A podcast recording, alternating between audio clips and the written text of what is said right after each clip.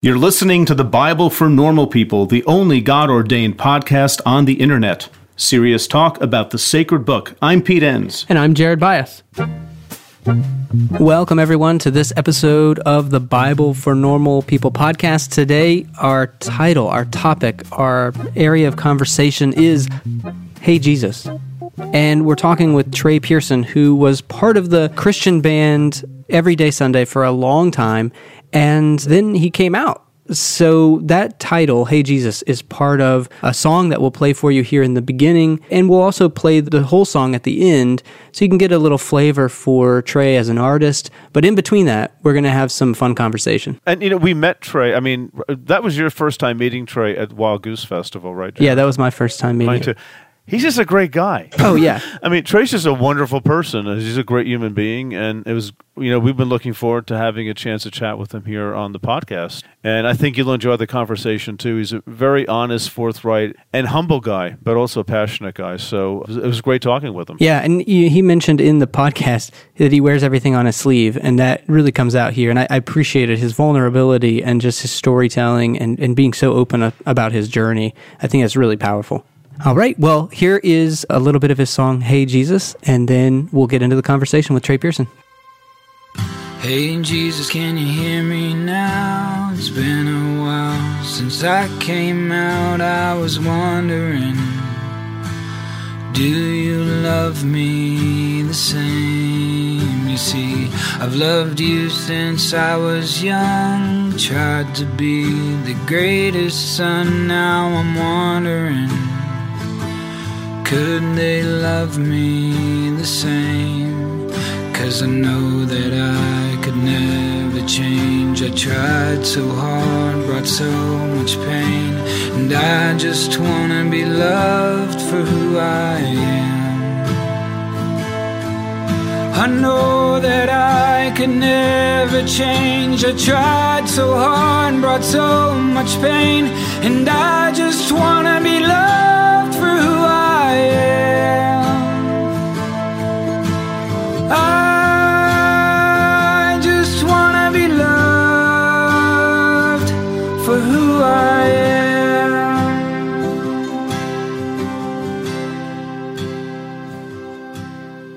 Well, it's that time, folks. It's time for us to talk about microdosing. Microdose gummies deliver perfect entry level doses of THC that help you feel just the right amount of good.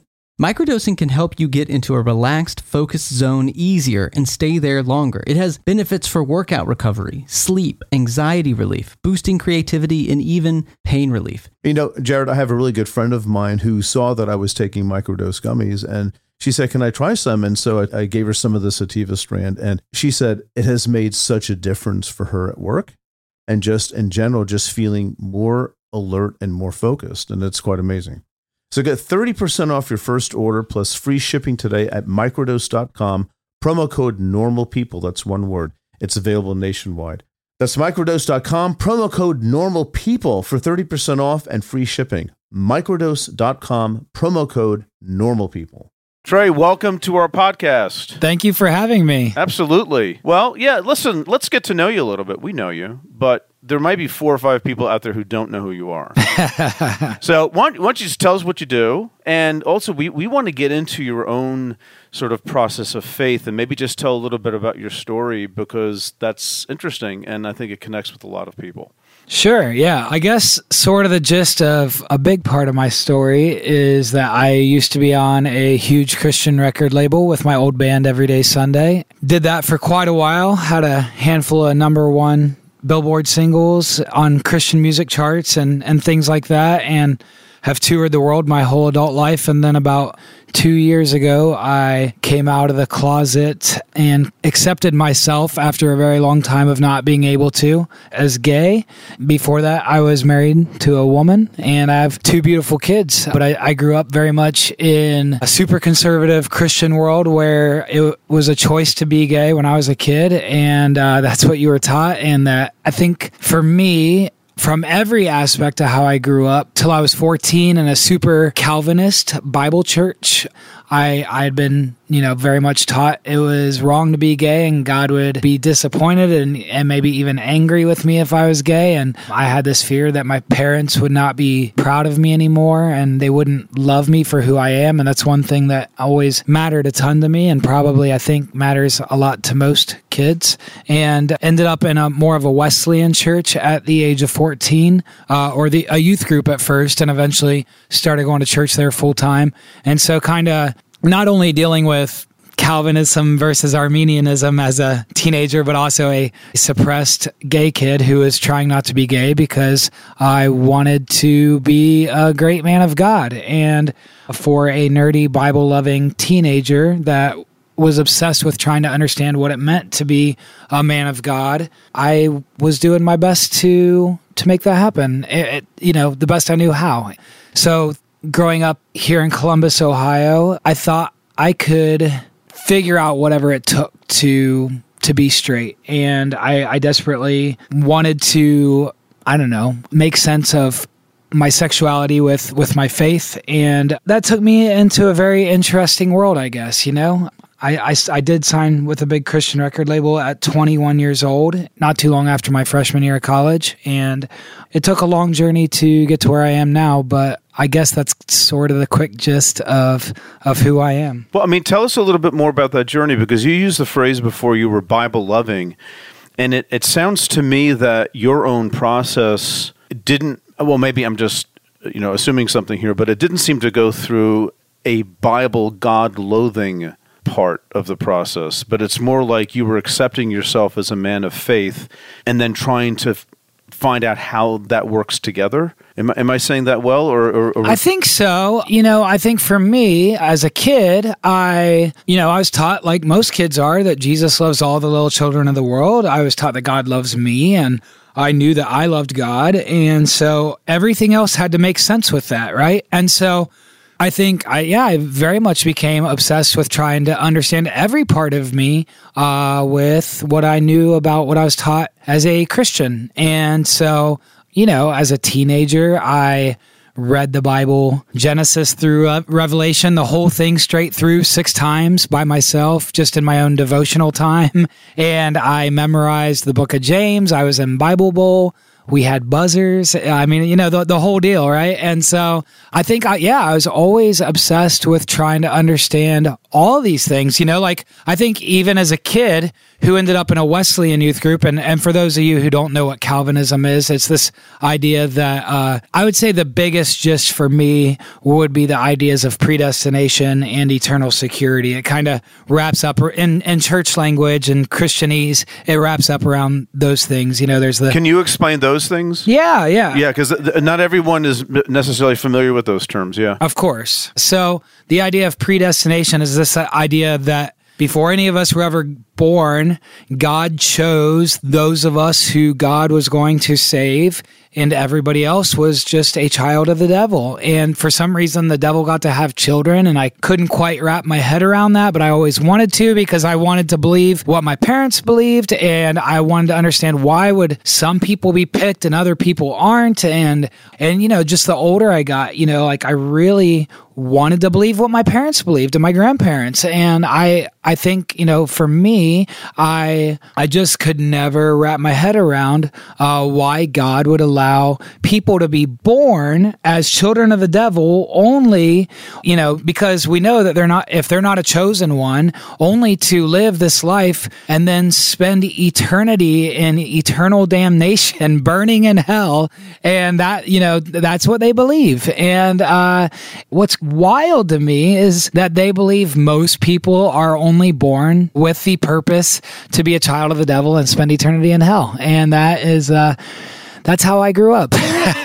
and so, uh, you know, and then, yeah, the eternal security idea probably makes sense with that but it's like oh once saved always saved if if you're a chosen one then you're good and you can't lose your salvation because god already chose you and it's god's choice and not yours and it's from god's doing and not your doing and you know whatever. And if you and if you walk away from faith, it means you never really had it. Exactly. Right, yeah. yeah. And and then so grow, getting invited to this Wesleyan youth group, and Wesleyan's a smaller denomination. Wesleyan and Nazarenes are kind of more conservative evangelical versions of Methodist, and uh, so there there's a good foundation there. I'll say, like John Wesley, I'm I'm pretty into John Wesley's Wesleyan Quadrilateral, which is basically just how we understand the Bible, right? It's how, you know, how we find that lens of how we look at it through. And uh, the way John Wesley put it was that we, we get that from scripture, we get it from tradition, we get it from reason, and we get it from experience. And so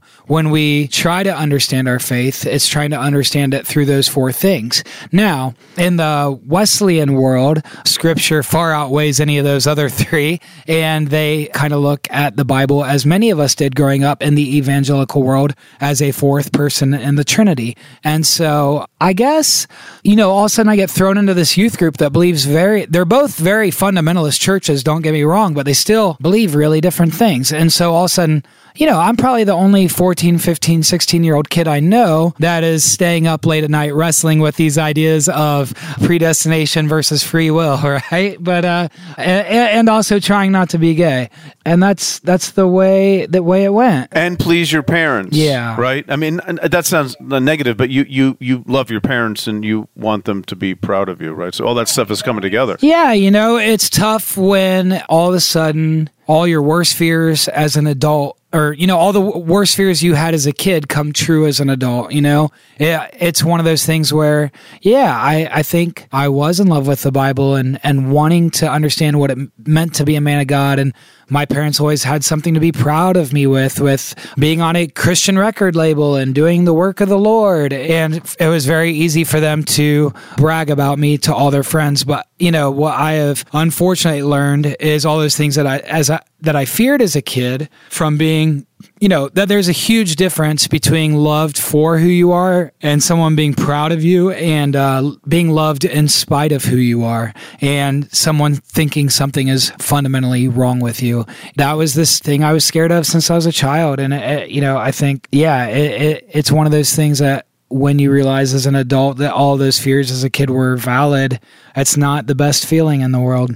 I wanted to explore a little bit the what you just said because I think that's actually a really big concept there of being loved for who you are and being loved in spite of who you are. Can you just say a little bit more about how you experience that from the Christian community and how that connects with faith or what, what you see in the Bible or what you see love as being? How, how does all that connect? Yeah, I mean it's it's amazing to me that Wesleyan church I got involved in at 14. They were my church family through all my touring years. I mean, that was always my home church and you know, and it's amazing how I completely lost everyone when I came out. There were a few years there leading up to coming out and accepting myself that I was progressing very much in my own faith. I mean, there's one one beautiful thing about touring around the world is seeing lots of different people that believe very different things and the ways that seeing the world can challenge your worldview and and even your faith worldview. And if if that's a phrase, I don't know. You know, for me, it's been amazing and and heartbreaking and and devastating in a lot of ways to see how many people even told me they still loved me but all of a sudden none of those people really had a personal relationship with me anymore. You know all of a sudden that feeling of oh you know I'll, I'll always love you. I might i might disagree with who you're choosing to be. Uh, like I'm, and i'm not misquoting. This is literally things that were said to me over and over. And uh, people that were trying to figure out with their own box of faith and their own worldview how to love me when they didn't know how.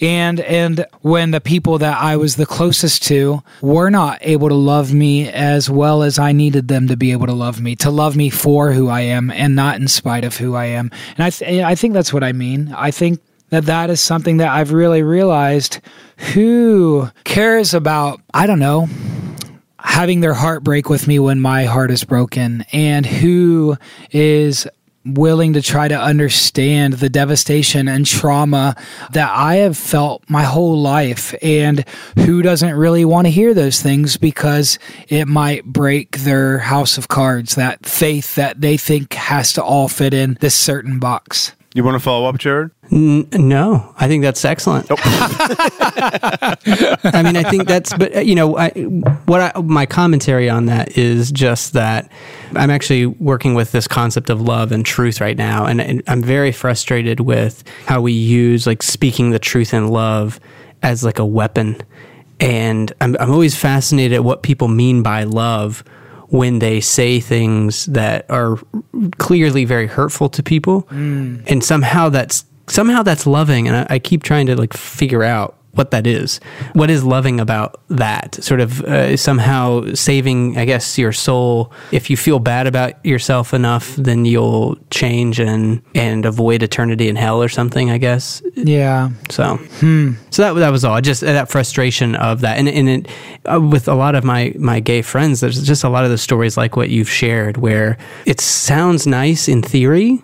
You know, I love you. I can't accept who you are, but I love you. Yeah. And it sounds like a good way to sort of navigate both these worlds. It's like the difference between a welcoming church and an affirming church, which is super confusing. Yeah. I think it's one of those things that I realize I've, I've had a lot to process over the last few years as I was coming out to myself and my family and eventually coming out publicly to my fans and sort of the rest of the world in, in general. Um, I realize how much I was brainwashed growing up to believe that I could be something that I wasn't and how much trauma and and spiritual abuse that happened in my life. But I also I think, you know, unfortunately I've been thinking about this a lot lately just because things that have been happening in my personal life, but that well known phrase that hurt people hurt people, you know? And uh, there there's this idea that you know those that have been spiritually abused their entire lives know nothing but to do the same to others.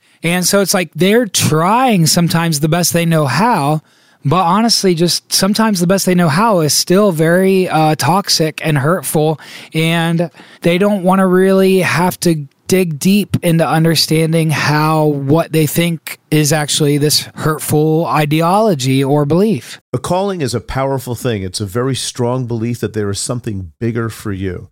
It's about who you are and where you're going in life.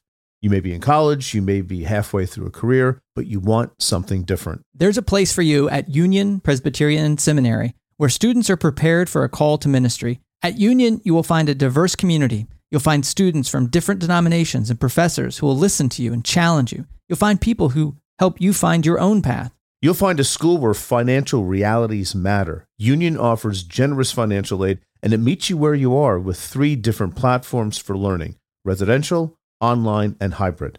You'll find a world class faculty who will invest in you, a community long after you graduate that supports you and equips you for service and for leadership.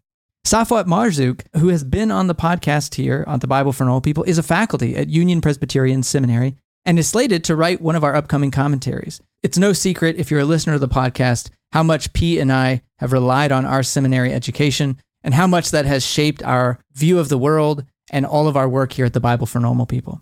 It's your call. Respond with Union Presbyterian Seminary. To learn more, go to upsem.edu or email admissions at upsem.edu.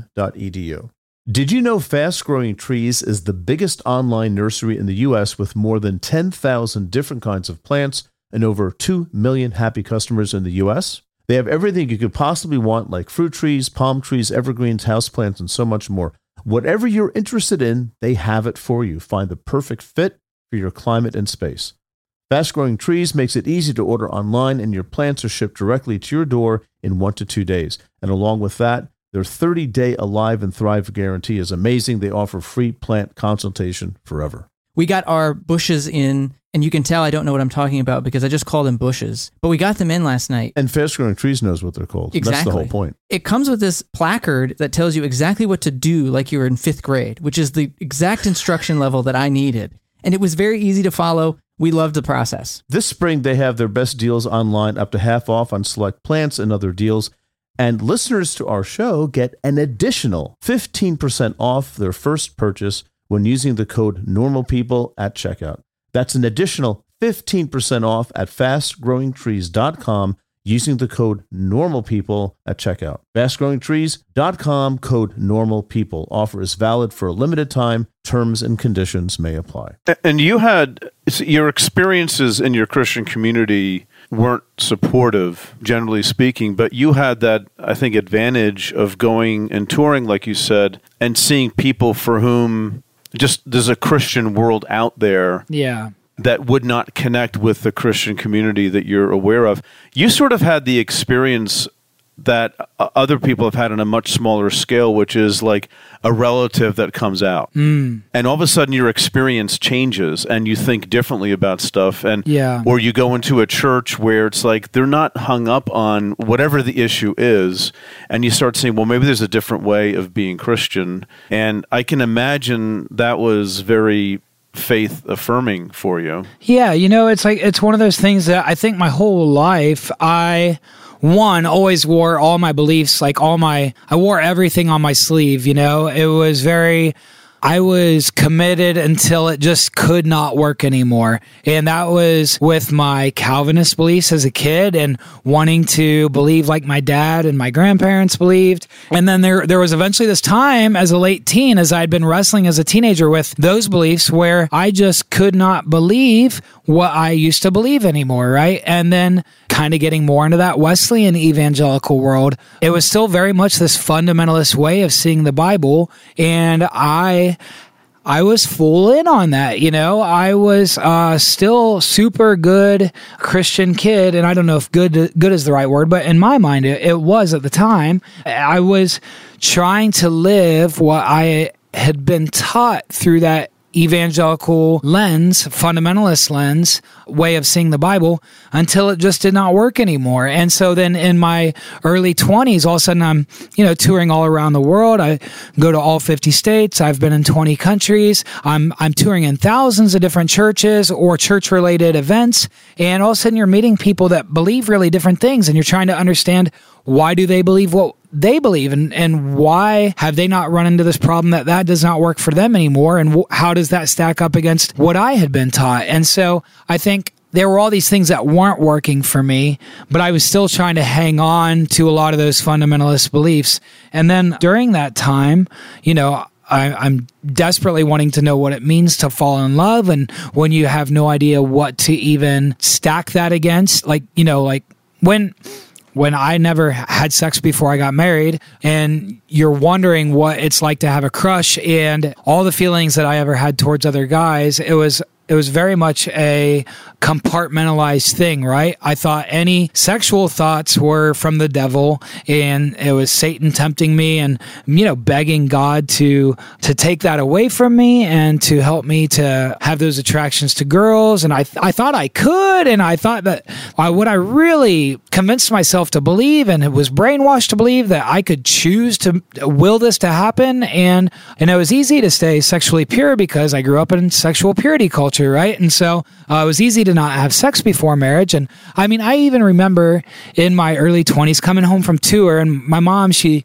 she loved to stay up late at night with me, and we're both kind of night owls. And uh, she, I remember even into my 20s asking my mom, what is it supposed to feel like to fall in love? And uh, still not understanding and still not being able to associate any of the feelings i had towards my friends as romantic feelings and then trying to understand if what i was feeling towards these girls that i would like you know i loved hanging out with girls and doing things with girls not not sexually or anything like that but i thought well maybe i know right? Uh, somebody should have been telling me but but you know i thought i thought maybe this is what it's supposed to feel like. And do other guys feel this way too? But it's so taboo, you just can't talk about it. So, a couple things along with that is one, as a kid that was obsessed with the Bible, I just fell completely in love with the passage in the Hebrew scriptures of Jonathan and David uh, in 1 Samuel chapters 18 through 20. Right at the end of chapter 17, David slays Goliath. And then right at the beginning of chapter 18, it says that David moved in with the king Saul at the at the castle, right? At, at, in the kingdom. And, and, and like within the first few verses of chapter 18, it says that Jonathan uh, the king's son and David became one in spirit. And I thought, oh my gosh, what's that? I didn't know what that was, but I, I, I knew from a very young age that I wanted to have that. And I just, I think that I always thought from like a young adolescent boy, literally, literally until a few years ago, I have always just thought, man, if I could just find that kind of friendship, then maybe I wouldn't have to be gay.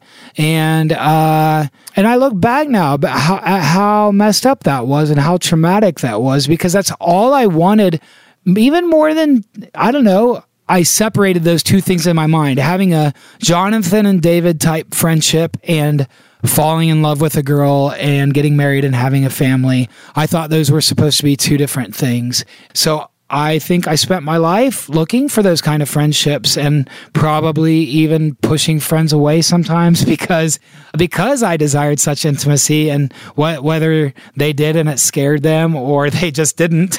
You know I did not associate with that with having crushes or falling in love but now that I look back I can see how that's very much what what that was even though I couldn't admit it to myself let alone anybody else We're going to pause for just a minute here on the podcast to remind you that if you'd like to support the work we do at the Bible for Normal People, please just head to Patreon at patreon.com front slash the Bible for Normal People. There you'll find all sorts of ways to support us for as little as a dollar a month. One group we want to recognize from that group of supporters is our producers group. They get on calls with us, send us feedback constantly of all the ways that we are failing and falling short of the glory of God, and just in help us improve and make the show what it is today. So thank you to Graham Brooks, Matt Nabinger, Darcy Duke, Kevin Hofer, Papa Paintsel, Lisa Mamula, Nolan Archer, Sean Michael Phillips, Nick Woods, and Eileen Kaywood. We couldn't do what we do without you, so thank you. Now back to the show.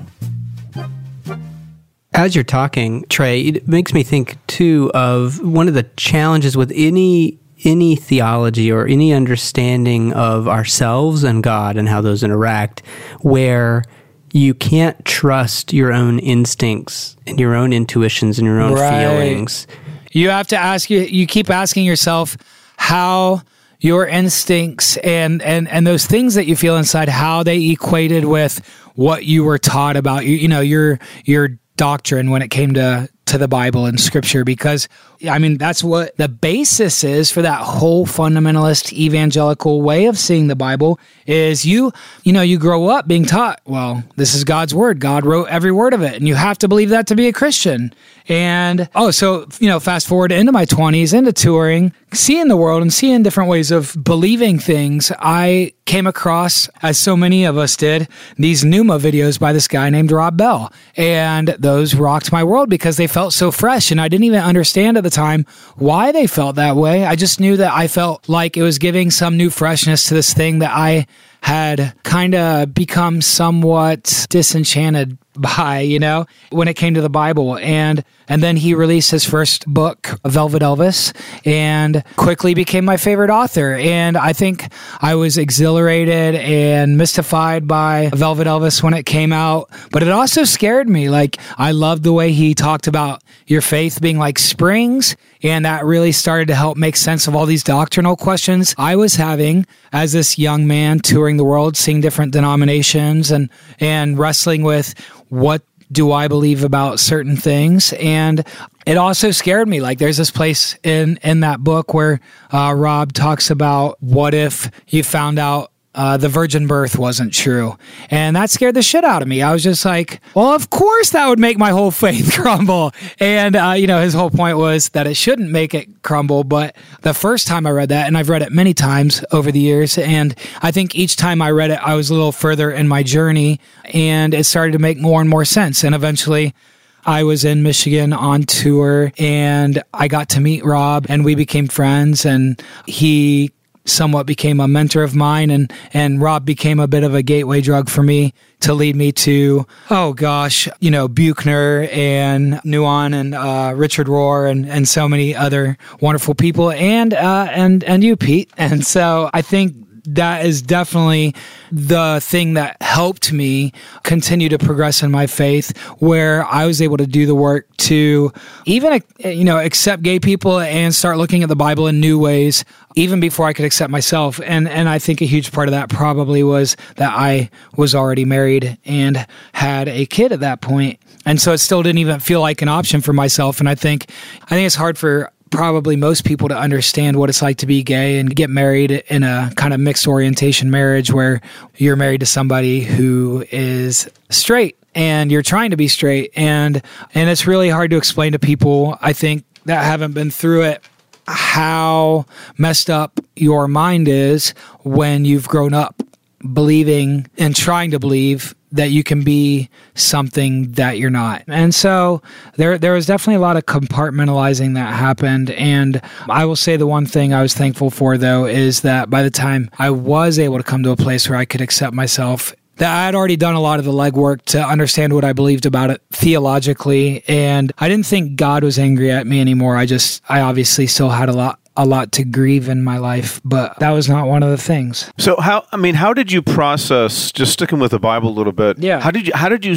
like handle at maybe those earlier stages in the process before you started getting different angles on the Bible through like Rob Bell, etc. Yeah. Um, how, how did you process some of these? You must have heard the clobber passages. Yeah, So I mean, yeah, did you just mean, say, "Well, I- that can't be true," or did those ma- cause you sleepless nights, or what happened? Oh, I mean, every night was a sleepless night, you know, Uh, it, it, in that sense, at least, you know, I, I desperately wanted to fall in love. I'm a hopeless romantic, and uh, I wanted to know what it felt like to fall in love. And I didn't want to be gay, and I felt ashamed of being attracted to other boys. And I, I didn't want to be, and I thought that God would be angry at me. I, I was scared of my family being disappointed in me or you know and thinking something was wrong with me and so I just did not want to be gay. And and yeah you know you grow up being taught God made Adam and Eve and not Adam and Steve and I didn't know of course growing up that those were considered clobber passages but I know what you mean when you when you talk about you know the handful of places throughout scripture that mentions something to do with same-sex relations and uh And so you really took that in. I mean, Trey, th- those things affected you. That's sort of what I'm after. of course yeah Okay, they, you didn't just say, "Oh, whatever. I know God's not like that. I'm too sophisticated." They caused deep psychological trauma that made me think I have to do whatever it takes to not be gay. Uh, yeah, of course. And that happens to millions and millions of people and destroys millions and millions of lives. And it, it was one of those things that I was convinced that God wrote all all these things and God told these people what to write and and so I must not be gay and these just must be a temptation. I don't understand why I have these temptations and I part of me wonders do a lot of guys have these temptations? Like is this normal? Uh, is it just this thing that we don't talk about or is something different about me than all all these other guys? And uh, I I did not know how to process that mentally. So when so I was when I, we were talking earlier, I mentioned kind of how this theology of not being able to trust yourself can really cause a lot of of problems Yeah. later. And another one it sounds like you've mentioned a few times is not having a place to talk about these taboo things. And would you say that plays into it as well as the church not being able to talk about sexuality in more open and safe ways led to just a lot of a lot of confusion and mixed messages and questions. Yeah. Um, what was your experience like with the ability to talk to other Christians about this, and how how did that help or hinder your your journey? Oh yeah, I mean absolutely. You know, I I grew up in in a way that that so many of us do, where there's just certain things you don't talk about. You know, like when I, I mean, there's so many layers to this. For me, when I was 12, I grew up in a small town right outside of Columbus, Ohio, and my grandparents were in that town, and my aunt and uncle were in that town on my mom's side, and we did everything together. And then all of a sudden, when I was 12 years old, found out my uncle who was married, had two kids. His son was my age. I found out that he was HIV positive. You know, there were definitely rumors about how he got that, but none of those things that were talked about had to do with the idea that he might be gay. It was quickly learned in our family that we just didn't talk about that. And I think as I got older, I and especially after I got married and realized my own failures, I think I came to probably realize that maybe he was, but it was just so taboo. You just couldn't talk about it, right? And for me, somebody who toured with bandmates, I didn't I want to talk about, you know, the fact that I had sexual thoughts about guys sometimes. I didn't want to ask my bandmates if they did because because then we'd be forced to talk about this thing that could like maybe end our friendships and end our band and um and I couldn't talk to anybody about that because I was so ashamed. I was so deeply ashamed of it. I couldn't even admit to myself that I was gay until 3 years ago. And when my wife finally after 7 years of marriage ended up in a place with me where she asked me am I gay? And I had not even been able to admit to myself that at this point. And so, let alone her. And so, all I could even say in that moment was, I don't know, but I think I need to get help. And, and I remember shortly after that, I called an affirming pastor friend of mine and uh, started to talk to him for a couple hours. And for the first time in my life, I said out loud, I think I might be gay. And I just cried and cried and cried. And just even, even getting those words out felt like the hardest thing I had ever done. And when I said it, it felt like I finally release something I'd been hanging on to my entire life. And yeah, so I guess that's how taboo it was. It was one of those things that I I grew up in that culture where where you didn't talk about that stuff. You just pretended everybody is straight and you might make gay jokes and blah blah blah with the guys, but nobody's really gay.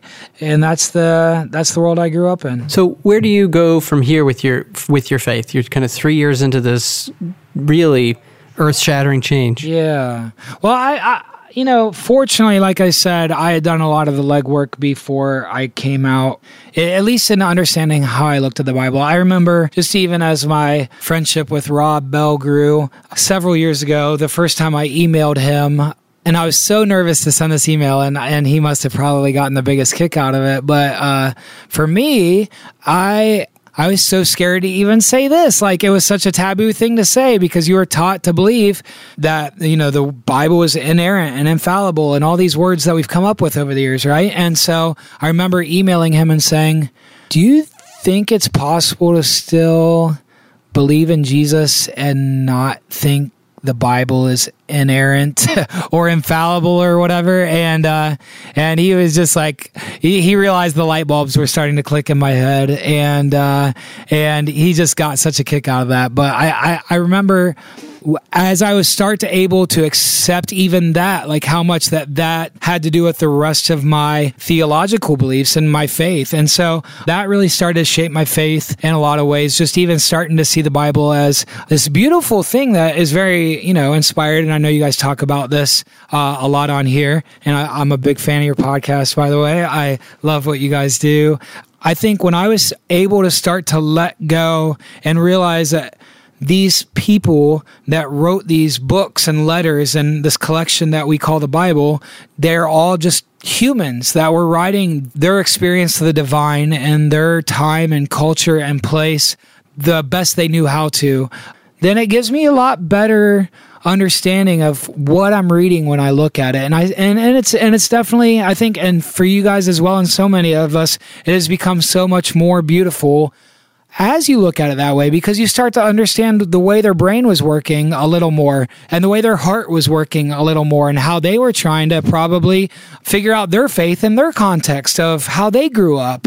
And it gave me a little more grace for the way Paul talked about women or seemed to condone slavery or the way some uh, authors in the in the Old Testament talked about genocide, and uh, I, you know, I started to realize, well, it's not that necessarily all these things in here are completely okay or God ordained, but maybe there were steps forward, and maybe maybe uh, they were doing the best they knew how for what they were given. And then it gives me a little more grace, even for people in my life that don't know how to love me super well, when I know that they are sometimes doing the best they knew how from what they were given. And, and it does not justify spiritual abuse or mental abuse or, or the way millions and millions of LGBTQ lives are damaged by a lot of this toxic theology. And I, I am a big advocate for talking about these things and wanting to see change.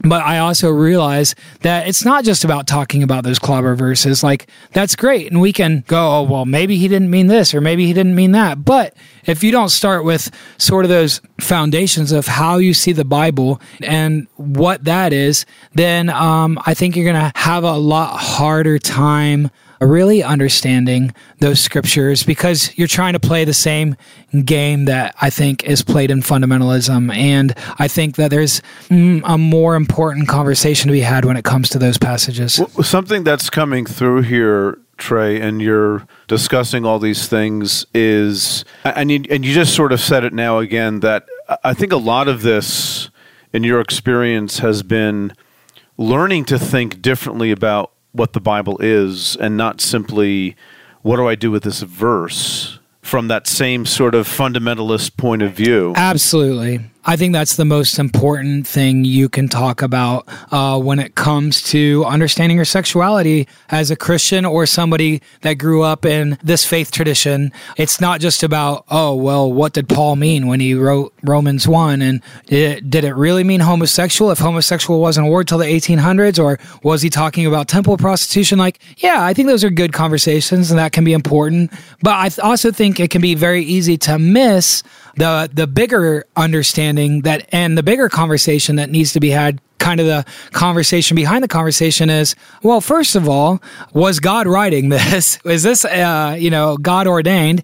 And and yeah you can talk about did paul understand being gay like we understand being gay today like being in a committed relationship? I was obviously saying no but you know there's a lot of things paul probably didn't understand like when it came to slavery or women's rights or all kinds of things. And we've found ways to get around those, but people still want to hang on to those fundamentalist ideas. And as long as you hang on to that, you're still going to use it to try to control people and probably hurt people with these sort of what what I believe are spiritually toxic uh, ideologies, and you know, trying to pretend that you can know something about God or the Bible that you just can't know, and you start to move more into fundamentalism than faith. And I think that yeah, that that's the more important conversation to be had when it comes to that. And that's the threatening one too, because that absolutely. I mean, I, I don't speak in. I, I'm not speaking down to anyone because I think every person of faith that has this sacred text we're dealing with, we're sort of in, in a similar boat. But when you start messing with such a fundamental idea, namely, this Bible isn't what I thought it was. It's not really a rule book. Right. And in fact, it's sort of a mess in places, and I still want to take it seriously. Yeah. See, that's why, you know, looking at all that stuff, like, you know, you, you mentioned Romans 1, and, you know, what is Paul referring to? Homosexuality wasn't a term until the modern period. Yeah. All that kind of stuff, that actually pushes you to ask those questions Absolutely. about well well what is this text we're reading here Yeah, and and and to be honest, those were the same. It, it- it's it's a different topic, uh, but le- that same way I had to be pushed to try to understand what is going on here is the same thing that I was doing as a teenager when it came to like Romans nine and and the way and the way my parents would talk about predestination, and so um, trying to understand what is Paul talking about here, and so yeah, no, definitely, I, I think that if you keep playing tennis, but there is a different game you're supposed to be playing when it when it you know when it when really you're supposed to be over here playing soccer, but you're you know when you're getting into these theological debate arguments with people playing tennis, you're not going to get very far. And that's that, I think when I sat down with my old pastor from that mega church evangelical church that I was at in Columbus, he wanted to sit there and talk to me about oh well what do I think this scripture means? It's like well. I don't I don't really look at scripture that way anymore. And when I was able to let go of needing it all to make sense of each other, and everyone in the Bible had to agree with each other, and when I was able to start looking at it differently in a way that it's more of this beautiful arc where a lot of the things Jesus is saying is way more progressive than things people were saying before him. And over and over, Jesus is going against things that people were doing before him in his faith tradition as a Jew. And so when I was able to start to see it more as this progressive arc of humanity eh, within our faith tradition and kind of what our faith tradition has become as Christians, it became a lot more beautiful to me. And, and it's helped me actually hang on to a faith that I might not have been able to hang on to anymore if I wasn't able to do that work to understand un- understand it in this sort of progressive, non fundamentalist way. The very opposite happened to you that you were warned about. If you start going down this road, you're not going to believe anything anymore, but you actually found a faith that's more affirming, life affirming. Oh, absolutely. Just generally, just our, just of our humanity. Yeah. That you know, maybe God actually cares, and we have this messy Bible that sort of helps show, show us that. And, and and and maybe that's the pot of gold at the end of the slippery slope, right? well, there are all sorts of slippery slopes. Uh, but yeah, no, I'm I you know to to be more in love with how I see Jesus now than I ever have been and to to still be able to call myself a Christian and feel good about doing so and not not necessarily feel good about who I'm always uh, associated with when it comes to that uh, you know just to still love Jesus and love the idea of Jesus and have hope in a source, a divine being, a, a God that is with us and that I like to believe is ahead of us, hopefully trying to pull us into something greater. And when you're on a ball spinning in space, it gives me a, a little more peace being able to put my faith into something like that. That's that's a, a very hopeful note to end this conversation on, I think. So unfortunately we're coming to the end of our time. But hey, you're you're an artist. I am, yeah. you create things. So why don't you just mention places that people can find your ongoing work? What have you been up to and where can people find it? Sure, yeah. So after my life hit the fan and I came out publicly, sort of that whole Christian music industry distanced themselves from me. I, you know, I was dropped from all the Christian radio and Christian bookstores and Christian festivals and Christian conferences. But what's been cool is that I was able to hang up my old Christian band and keep writing about my truth and my experiences. And I just put out my first solo album called Love is Love. I'm extremely proud of it. It has everything to do with all the emotions I have felt over these last couple years and going through all of this, you know, kind of the exciting parts and some of the grieving parts, parts that have to do with the crushes that I had never allowed myself to experience before and then also just thinking deeply about my faith and what those things mean to me as well. And so I'm, I'm, yeah, I'm really proud of it. You can go to treypearson.com and you can find all my social media things there. You can find my album wherever you listen to music, Spotify, Apple Music. I'm on Instagram and Twitter and all those lovely things. I did start this uh, secret group for LGBTQ people and allies on Facebook called Trey's Safe Space. So if you send me a message and uh, you kind of fit into that category and are looking for a place to share your journey that you feel can feel safe and comfortable, I would love to have you. And uh, that's kind of what I'm up to. I'm working on a lot of new things, but the album is out what I'm touring right now and I'm on tour. So, yeah. Excellent. Well, thank you so much for coming on, Trey. Oh, gosh. Thank you guys so much for having me. I love what you do. And uh, it was wonderful getting to meet you guys in person. And uh, I'm really, I don't know, overwhelmed and excited to, to just get to have this time to get to talk to you guys. And thanks for inviting me. Absolutely. You bet. It was great to have you. Thank you so much. All right, Trey. See ya. All right, thanks everybody for listening to another episode of our podcast. It was a pleasure having Trey Pearson on. If you want to find out more about him, buy a computer, open up Google, and just type in Trey Pearson. What else can I say? He's pretty famous. So I want to bring us back to what Trey mentioned at the end of the podcast. On Facebook, he has a group called Trey's Safe Space. And so for anyone who's questioning their sexuality or, or even confident and just want a place to, to gather and talk, if you're in the LGBTQIA community, would identify that way, just reach out to us and try to get in touch with us or reach out to Trey and just learn more about that. It can be a really cool place, a really safe place to talk, learn, have conversations, become self aware, connect, all the above. I would just encourage you to do that. Another thing that we talked about that Trey mentioned is how a lot of this caused him to ask, what is the Bible and how do we reimagine what kind of God we're talking about here? And, you know, one thing that we've done is talk a lot about what is God like and what is the Bible? What do we do with it? And Pete, you have a course online that we developed and now people can have access to that where we can get lots of conversation some teaching sessions some q&a and uh, yeah so if you want to be a part of that just check it out you can go to peteenns.com front slash course and look at that again it's called what is god like Yeah, and I think at the end of the day, that's the big question we're all asking in our own way. What is God like? all right well Alrighty. until next time Thanks, folks. See ya.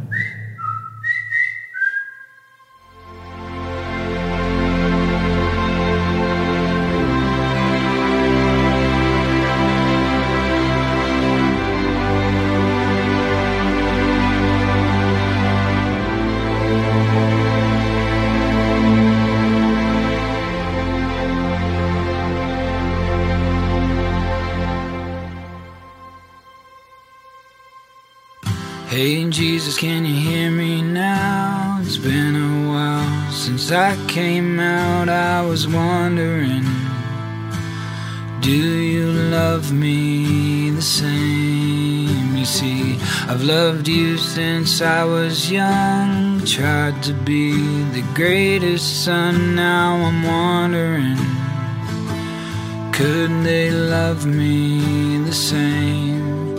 Cause I know that I could never change. I tried so hard, brought so much pain. And I just wanna be loved for who I am. I know that I could never change. I tried so hard, brought so much pain. And I just wanna be loved for who I am. I